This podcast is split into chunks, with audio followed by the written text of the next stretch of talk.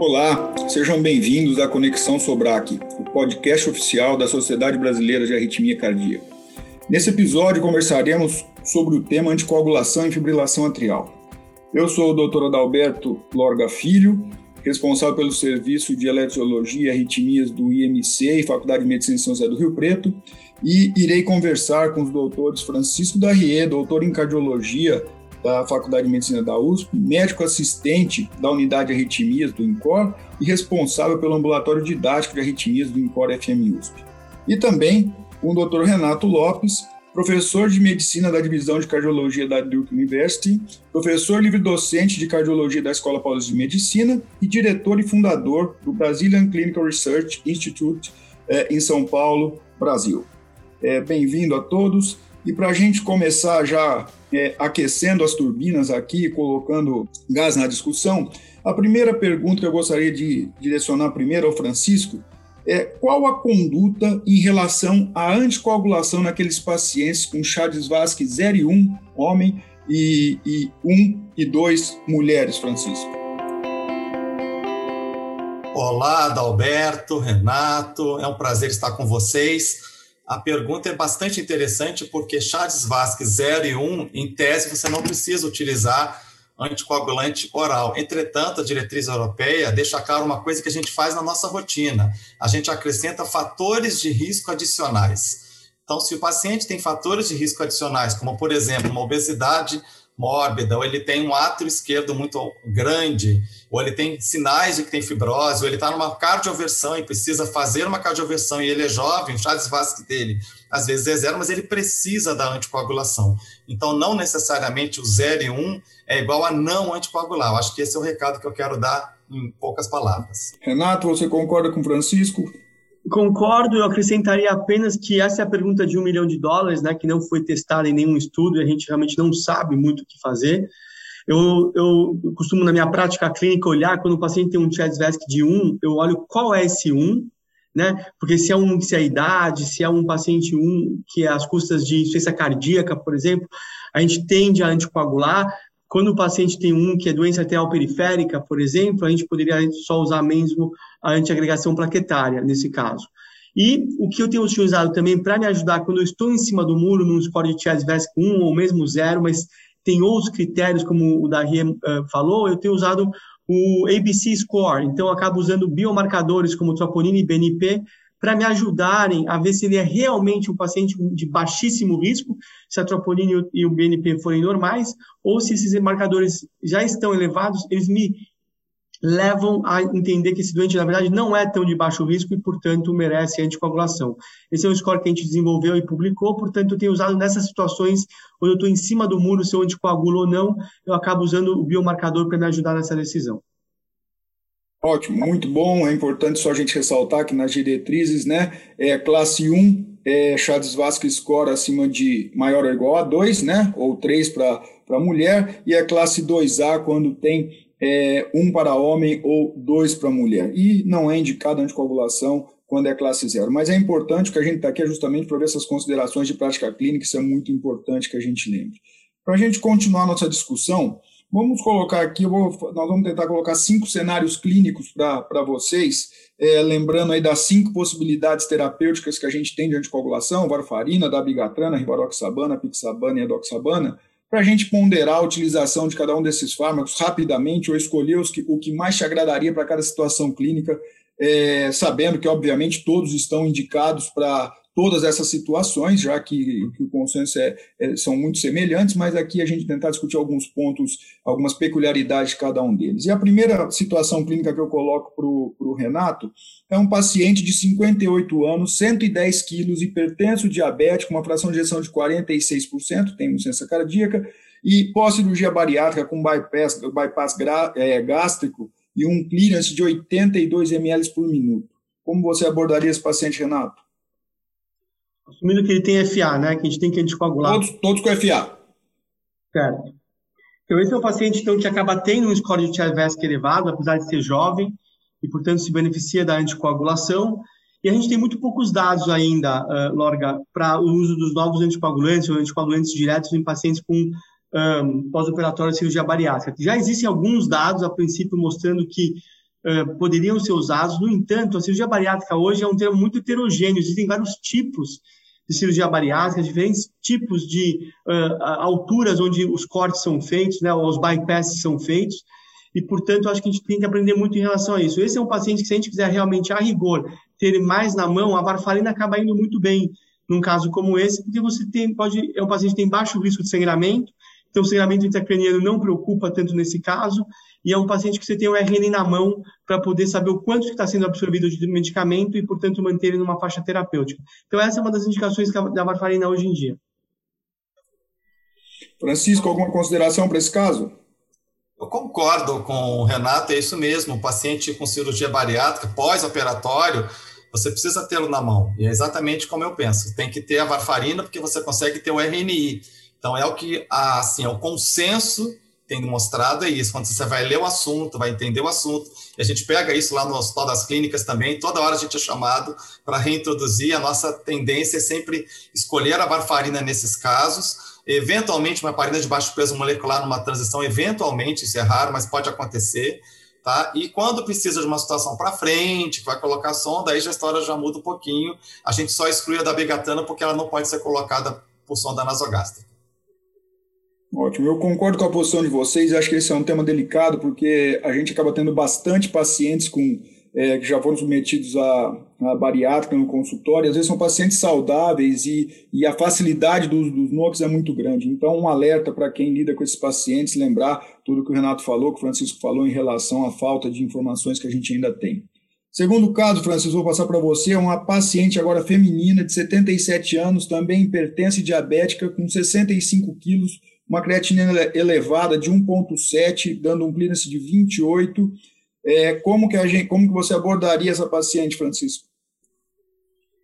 Essa é uma paciente que a gente pode considerar pré-frágil, nela, né? Porque ela já tem aquele perfil que vai chegar aos 80 anos, a creatina dela já passou de 1,5, mas o peso dela é 65 quilos. E quando você tenta adaptar isso para a realidade dos estudos com os DOACs ou com os NOACs, pensando que NOACs são não dependentes de vitamina K e não como novos, o que a gente percebe é que, bom, o que é claro para mim, pelo menos para esse caso, se ela vai envelhecer e ela vai piorar a função renal, ou ela vai manter daí, ou você quer preservar um pouco dessa função renal, eu penso em nefroproteção, gosto da ribaroxabana na dose de 15 mg, em termos de nefroproteção, gosto também da edoxabana para esse perfil, com a dose também recomendada por 30 mg, mas para a Pix a gente fica numa situação que é difícil, porque ela só tem um critério de 2, eu não consigo enxergar 2 de 3 critérios. Então, ela teria que usar 5 mg, só que daqui a pouco ela vai mudar a dose. Então, para não ter que dor de cabeça de ter que pensar em mudar a dose, eu já vou direto para isso, que eu sei que eu não tenho que ficar preocupado com mudança de dose na sequência. Essa é a minha conduta prática, bastante prática. Renato, como você abordaria esse paciente? Acho que são vários os pontos que o Darrieux colocou. Eu pensaria um pouquinho diferente apenas em termos do clearance dela ser menor do que 30, e, na verdade, o único estudo que incluiu pacientes com clearance menor que 30 foi o estudo Aristóteles, com o estudo com a pixabana, que o limite foi 25 de clearance, e quando a gente vê as análises de subgrupo, realmente a segurança da pixabana no paciente que tem a perda de função renal, ela é muito, muito intensa, né? Ela acaba tendo uma eficácia preservada de superioridade e acaba tendo uma segurança ainda maior, não só por ser de todas elas a que tem a menor excreção renal, só 27% excretada pelo rim, mas também porque a gente sabe que a varfarina acaba sendo muito ruim nesses pacientes com disfunção renal. Então, assim, eu acho que são 3 opções, como o Darrieux falou, que são aceitáveis, a rivaroxabana, a edoxabana e a pixabana, mas por essa questão do nível ser muito baixo e ser o único grupo que foi realmente contemplado no estudo clínico, a pixabana seria, para mim, a primeira opção nesse caso. Ótimo, eu acho que são válidas realmente todas as colocações. Eu concordo também com essa posição do Renato, eu acho que a pixabana, pelo fato de ter envolvido o clearance mais baixo, é uma opção também. Eu acho também a edoxabana uma boa alternativa, pelos resultados que a gente tem nas análises de dose reduzida, né, quando bem indicada, com interação significativa, e lembrar sempre que existem diferenças nas reduções, claro, a ribaroxabana também sendo uma alternativa, mas eu particularmente preferiria a Pix e a edox nessas circunstâncias também. Vamos lá agora, começando pelo Renato, uma outra situação abordando a questão do baixo peso. Um paciente de 70 anos, 55 quilos, hipertenso, rígido, saudável, um clearance de 67 agora, Renato. Sem dúvida. Então, na verdade, essa é uma situação que foi relativamente bem representada nos estudos clínicos, né? Obviamente que os critérios de ajuste de doses foram diferentes das diferentes medicações, mas de maneira geral, Lorga, eu diria que essa é uma paciente que vai bem com qualquer um dos DOACs, né? Eu não teria nenhuma grande preferência em relação a isso. A gente tem a publicação de extremos de pesos do estudo Aristóteles com a pixabana. Obviamente eu liderei esse estudo, como vocês sabem, e a gente mostrou uma segurança e uma eficácia muito preservada nesses pacientes abaixo de 60 kg.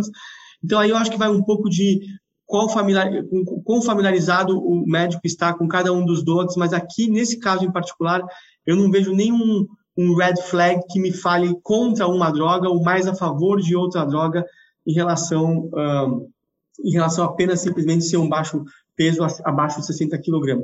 Só realmente olhar bem na função renal para ver se tem critério de ajuste de dose e, obviamente, que pela idade, pelo peso e pela função renal, você acaba definindo aí quem são os medicamentos que você precisa acabar ajustando a dose. Mas, nesse caso, para mim, qualquer um dos outros caberia melhor do que a varfarina. Francisco, alguma consideração? Sim, principalmente com relação à dose, já que o clearance ele é elevado, 67 ml minuto, eu tenderia a dar a dose que seja a melhor possível, então a maior possível. Então, uma ribaroxabana 20 miligramas uma vez ao dia, com a edoxabana eu faria 60 miligramas uma vez ao dia, com a pixabana eu faria 5 miligramas duas vezes ao dia, e com a dabigatrana é bom lembrar que foi o único estudo que realmente estudou as duas doses de fato. Ele foi aberto para as duas doses, não tinha essa diferença de clearance, então aqui você pode escolher tanto 150 quanto 110. Se você quer menos sangramento, pensar na dose de 110 para esse caso, pensando que ela é mais frágil.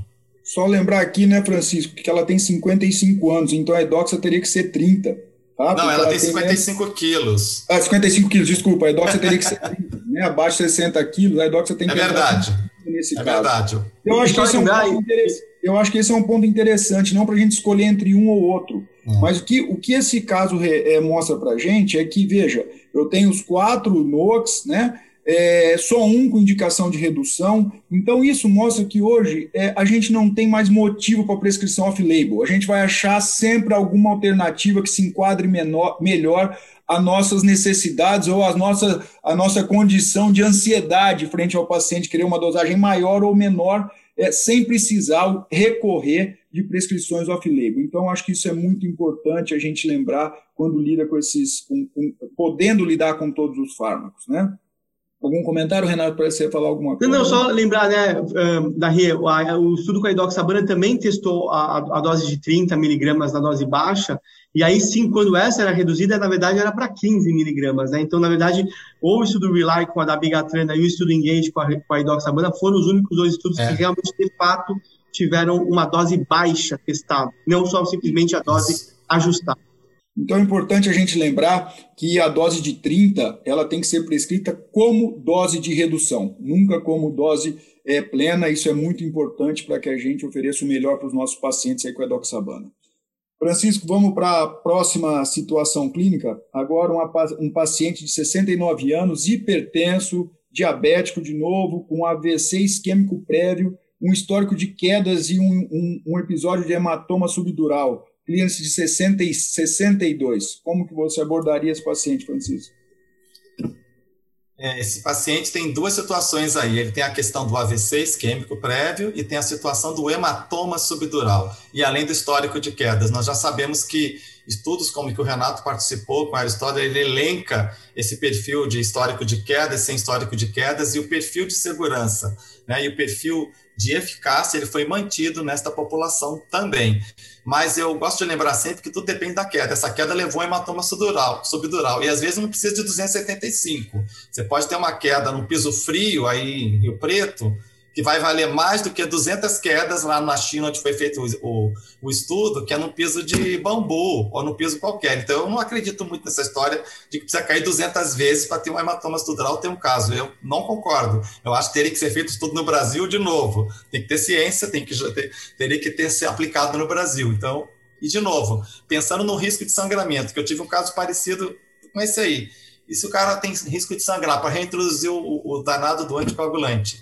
Então, a imagem tem que ser discutida com o neurologista, com o neurocirurgião, e nesta discussão, se o medo de sangramento existe, até o efeito, o uso de reversor pode ser considerado. E a gente só tem, no momento, a dabigatrana para reintroduzir nesse perfil, pensando se ele sangrar, você vai poder dar, por exemplo, o idarucizumab, mas não é disponível para todo mundo. Se não, as outras opções, pelo perfil que eu estou vendo aqui, quer dizer, um paciente que tem 69 anos, que tem um clearance bom, né, ele poderia utilizar em tese qualquer um deles, mas lembrando que estudos realmente que definiram isso, o estudo com edox, o estudo com a pixa, eles têm claramente definido, esse perfil foi pré-especificado. Renato? É, isso mesmo, eu acho que na verdade o AVC prévio, né, todos os estudos tiveram sua subanálise de AVC prévio, basicamente mostrando que a eficácia dos DOACs foram preservadas na prevenção secundária. Então, eu acho que isso é importante lembrar que o AVC prévio é um dos grandes fatores de risco para sangramento intracraniano. Apesar de ter sido um AVC, mesmo que isquêmico, ele é um grande fator de risco para um sangramento intracraniano. E todos os DOACs são melhores do que a varfarina na prevenção do sangramento intracraniano. Então, acho que essa é a primeira mensagem de um paciente desse. Qualquer DOAC vai ser melhor que a varfarina. E quando a gente vê em riscos de queda realmente, e esse subdural, acho que é importante que o Darrieux falou, olhar nas características desse sangramento, tamanho, localidade, etc. Mas eu acho que os dois subgrupos que foram pré-especificados e foram publicados foi realmente com a edoxabana, em pacientes com queda prévia, história de queda, ou com risco de queda, melhor dizendo, ou o próprio Aristóteles com a pixabana, um dos pacientes com história de queda. Então, assim, se a gente for se aterrar aos dados da literatura, talvez a edoxabana e a pixabana sejam drogas que me venham à cabeça como primeiras opções, porém, todos os DOACs, nesse caso, seriam melhores que a varfarina. Concordo com vocês, eu acho que as duas considerações são muito importantes. O Francisco lembrando do reversor, que a dabigatrana pode nos dar numa situação dessa, caso o evento se repita, né? Ou seja, uma situação que tem a chance de ocorrer com uma certa frequência e com um risco grande assim, e a colocação do Renato em relação aos dois estudos realmente que avaliaram aí o risco de quedas com resultados bem satisfatórios em termos de segurança para esses pacientes. E a nossa última situação clínica aqui, para entrar em outros tópicos depois, uma paciente agora feminina, 45 anos, jovem, hipertensa, um AIT prévio, 120 quilos, obesa, bem obesa, 1,72 m, com IMC de 40. Clearance de 122, Renato. Como que você abordaria essa paciente? Então, de novo, essa é uma paciente relativamente jovem, com função renal até acima de 95 ml por minuto de clearance. Então, assim, de primeira, o que me chamaria a atenção é não usar a edoxabana nessa situação, por uma questão que a gente observou muito interessantemente, que acima de 95 ml por minuto houve um aumento de risco de AVC isquêmico nos pacientes usando a edoxabana, muito mais não por falta de eficácia dela, mas muito mais por uma grande eficácia da varfarina nesses pacientes com função renal normal. Então, esse é um doente que, teoricamente, se poderia até optar pela varfarina, é que realmente eu acho que tendo outros DOACs mais facilmente usados, que não precisam de dosagem de RNI, seria mais uma opção melhor. Então, eu não usaria a edoxabana, nesse caso, pela função renal, pelo clearance acima, são os hiperfiltradores, né, acima de 95 ml por minuto. Eu acho que qualquer um dos outros três DOACs poderia ser opção, mas nesse caso, interessantemente, talvez a dabigatrana 150 seja bastante interessante, porque o risco de sangramento é muito pequeno, é a dose mais potente de todas elas, um paciente que já é obeso e que já teve um AIT. Né? Lembrar que, na verdade, a dabigatrana foi a única das drogas que conseguiu atingir a superioridade para o AVC isquêmico. Então, esse é um doente que teve um AIT, que faz parte de um espectro do AVC isquêmico, que não tem risco de sangramento e, portanto, a dabigatrana 150 aí me atrai bastante. Francisco? É muito interessante esse caso, porque mostra que você vê a idade, 45 anos, uma mulher hipertensa. Só por aí ela já teria um CHA2DS2-VASc de 2, mas não seria 3. Ela precisou ter um ataque isquêmico transitório para ser ranqueada como indicada. Aí vem a questão, eu preciso esperar o ataque isquêmico? E aí vem a gente volta àquela primeira questão. Talvez seja o perfil de indicar precocemente anticoagulante oral e não ficar esperando o ataque isquêmico, porque ela já tem fatores de risco. Obesa, ela inflama, ela já deve ter aquele ato que inflama e por isso ela teve a capacidade, vamos chamar assim, de ter um ataque isquêmico com 45 anos sendo hipertensa. Então, esse é um perfil interessante. E o restante eu concordo com o Renato, quer dizer, o edoxabana, a gente tem aquele clearance super, aqueles pacientes que super filtram, a gente sabe que ali a eficácia foi reduzida pelo estudo e a gente, então, tem uma tendência a preferir o mais potente. Então, dentro da potência, da dabigatrana 150, a própria ribaroxabana pela comodidade posológica, sendo uma vez ao dia, do mesmo jeito, 60 mg edoxabana pela comodidade posológica também uma vez ao dia. Isso aí. Bom, eu concordo que a dabigatrana é uma boa alternativa, a ribaroxabana acho uma boa alternativa também para esse paciente. Se engordar mais, varfarina passa a ser uma alternativa muito interessante, se esse IMC aumentar muito. Tá? E só em relação a esse fato da edoxa, eu acredito nisso muito mais como um efeito de classe, pelo que o Renato falou, de realmente a varfarina funcionar muito bem nesses pacientes com clearance muito alto, e o efeito dos NOACs não ficarem talvez tão evidentes. Eu acredito que essa análise exploratória feita, né, na verdade, pelo FDA, seja mais uma característica aí de uma amostra muito grande que o estudo Engage teve, e tanto é que hoje isso é contemplado de forma igual, né, todos são contemplados da mesma forma na última atualização de 2021 aí dos NOACs, mas concordo que é um ponto a se ficar atento, porque existe essa ponderação que a gente tem que levar em consideração e, querendo ou não, os dados estão ali. Então, acho que isso é muito importante. A gente tem mais alguns minutos, eu acho que tem dois assuntos muito importantes, e um deles eu gostaria de perguntar primeiro ao Renato, até pela autoria. FA e síndrome coronariana aguda, quando e por quanto tempo utilizar a tripla terapia hoje, Renato? E saber se o estudo Augustus, os resultados, pode ser considerado um efeito de classe? Rapidamente, por favor, para a gente poder chegar na última. Vamos lá, então. Essa pergunta é muito importante. Eu acho que a gente sai de uma zona de limbo, onde a gente não tinha quase nada de evidência, para uma situação onde a gente tem uma muito clara noção de como tratar esses pacientes. Então, resumindo aqui, 7 anos de estudo e mais de 12 mil pacientes aí estudados em 5 estudos clínicos importantes. Eu diria o seguinte, na fase aguda, na síndrome coronariana aguda, a gente vai tratar o paciente normalmente, como a gente sempre trataria, heparina, inibidor 2B3A, o inibidor P2Y12 que você quiser usar, aspirina, e aí, assim que o paciente transicionar da heparina, da anticoagulação parenteral para a anticoagulação oral, a gente vai preferir um novo anticoagulante, a gente vai manter o inibidor P2Y12 e a aspirina por um período dentro do hospital, ou seja, em torno de 5, 6, 7 dias até a hora da alta. Na hora da alta, a gente tem, como default, como na maior parte dos pacientes, a gente pode parar a aspirina e seguir apenas com a terapia dupla, com o DOAC e o inibidor P2Y12 por 12 meses, onde aí a gente vai parar o inibidor P2Y12 e continuar apenas com o DOAC tradicional para FA. Em casos selecionados, onde o risco de trombose existente é muito alto, onde a carga trombótica desse doente é muito alta e a gente tem um risco aceitável de sangramento, nós provamos, através do estudo Augusto, que manter a aspirina por 30 dias, ou seja, manter a terapia tripla um pouquinho mais prolongada por 30 dias é suficiente, e aí sim, ao final de 30 dias, a gente para a aspirina e continua com a terapia dupla com o inibidor P2Y12, mais o DOAC até completar 12 meses após a angioplastia, e depois, mais uma vez, para-se o inibidor P2Y12 e continua apenas com o anticoagulante oral. Não acho que é um efeito de classe, porque os estudos testaram drogas diferentes, doses diferentes e testaram estratégias diferentes, até mesmo populações diferentes.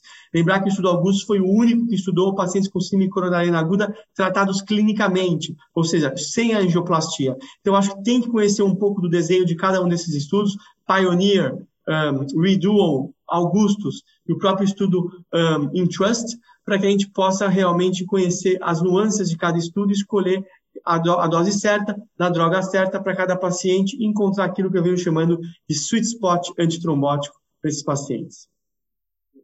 Francisco, alguma consideração? Falar com quem pesquisou, né? É praticamente, olha, tá perfeito, não tem o que a gente considerar aqui, apenas dizer, olha, é isso mesmo. A única coisa é que eu fiquei muito confortável em usar a dupla, né, terapia, apenas um anticoagulante oral novo com o clopidogrel, por exemplo, durante um longo tempo. Eu não fiz de uma época que eu tinha que fazer tripla e rezava o tempo todo para falar que hora eu vou ter que suspender porque o paciente está sangrando, está com epistaxe, era o que a gente via na prática clínica. Então, eu fiquei muito confortável com esses estudos no sentido de mostrar que é possível a dupla, né, o duplo tratamento, apenas um novo anticoagulante e apenas um inibidor da P2Y3, por exemplo, o clopidogrel, que é o que eu tenho usado mais. Ótimo. Para a gente finalizar agora, eu queria uma palavrinha de cada um de vocês num assunto que eu considero de extrema importância na prática clínica, que ainda é a utilização frequente das subdosagens off-label. Isso é um problema sério. As pessoas fingem que estão tratando e os pacientes estão gastando seu dinheiro e não estão sendo nem protegidos, nem estão mais seguros. Então, começando pelo Francisco, uma consideração rápida a respeito da subdosagem da prescrição off-label. Francisco, por favor, depois o Renato. Importantíssimo alerta, Adalberto Lorga, porque nós dentro da Sobraque temos que reforçar isso dentro como sociedade, né? Porque uso off-label, subdose, é igual a subutilização e é igual a aumento de risco. Então, você não está protegendo. É como aquele indivíduo que antes prescrevia varfarina com RNI entre 1,5 e 1,8, achando que não ia sangrar, mas também não protegia. Ou é aquele que dava antiagregante plaquetário isolado e estava achando que estava tudo resolvido. E nós evoluímos com isso. Então, os estudos são muito contundentes, são muito fortes e, portanto, a dose ajustada tem que ser diferenciada da dose que está errada, ou seja, subdose. Renato, a sua consideração, por favor. Perfeito, Darrieux. Eu acho que o que a gente aprendeu, Lorga, se a gente pudesse resumir, é que dose baixa não é aceitável, porque dose baixa significa usar a dose por medo de sangramento, e isso é transportar o medo da varfarina para a época dos DOACs, que é uma outra era com drogas muito mais seguras. Então, dose baixa a gente aprendeu que não é adequado, que eu pago um risco, sim, de aumento de AVC e sem necessariamente economizar sangramento, que é às vezes o medo das pessoas. Então está provado isso que não é adequado se fazer e, portanto, devemos evitar. Lembrar que cada vez que a gente vai chegando próximo das doses baixas, a gente está chegando próximo de água, de não dar nada e, consequentemente, o doente não sangra ou pode não sangrar, mas vai com certeza ter AVC. Então, errado. E a gente aprendeu que não se abaixa a dose, mas se ajusta as doses. Então, a gente tem que usar dose ajustada, ou seja, de acordo com a função renal, peso corporal ou idade, conhecer os critérios de ajuste, a gente ajusta a dose do DOAC para se manter a eficácia e a segurança. E a gente não abaixa a dose por medo de sangramento, porque isso, na verdade, vai causar mais mal do que bem. Perfeito, Renato. Perfeito, Francisco. Eu agradeço muito aí a participação de vocês. Foi uma honra e um prazer poder estar aqui batendo esse papo. Acho que vai ser de grande valia a todos. Você, então, acabou de ouvir mais um episódio do programa Conexão Sobraque, o podcast oficial da Sociedade Brasileira de Arritmias Cardíacas. Todas as edições estão disponíveis no site www.sobraque.org e também nas principais plataformas de streaming. Nos vemos no próximo episódio. Até a próxima.